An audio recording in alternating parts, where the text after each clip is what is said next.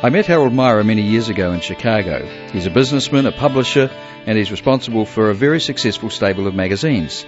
But there's a gentleness about this man that appealed to me, a tenderness that would surprise many of his colleagues in the macho world of business. Harold Myra is also a poet, and in a book dedicated to his wife, Love Notes to Jeanette, he wrote the following. Hey lover, let's keep our love alive. Feed it, Keep it warm and friendly, fun to feel and a joy to touch. Let's spin around and lose our gravity, laughing silly, holding hands like two kids chasing the moon. Let's be kids today, with the masks dropped and the smiles large. Let's feed our love a thousand meals of salad and ice cream, a thousand plates and cups and spoons in our ordinary everyday, up in the morning, wash your face, check the kids type of days.